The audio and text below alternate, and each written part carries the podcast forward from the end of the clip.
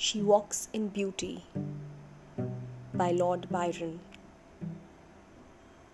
She walks in beauty, like the night of cloudless climes and starry skies, and all that's best of dark and bright meet in her aspect and her eyes, thus mellowed to that tender light which heaven to gaudy day denies.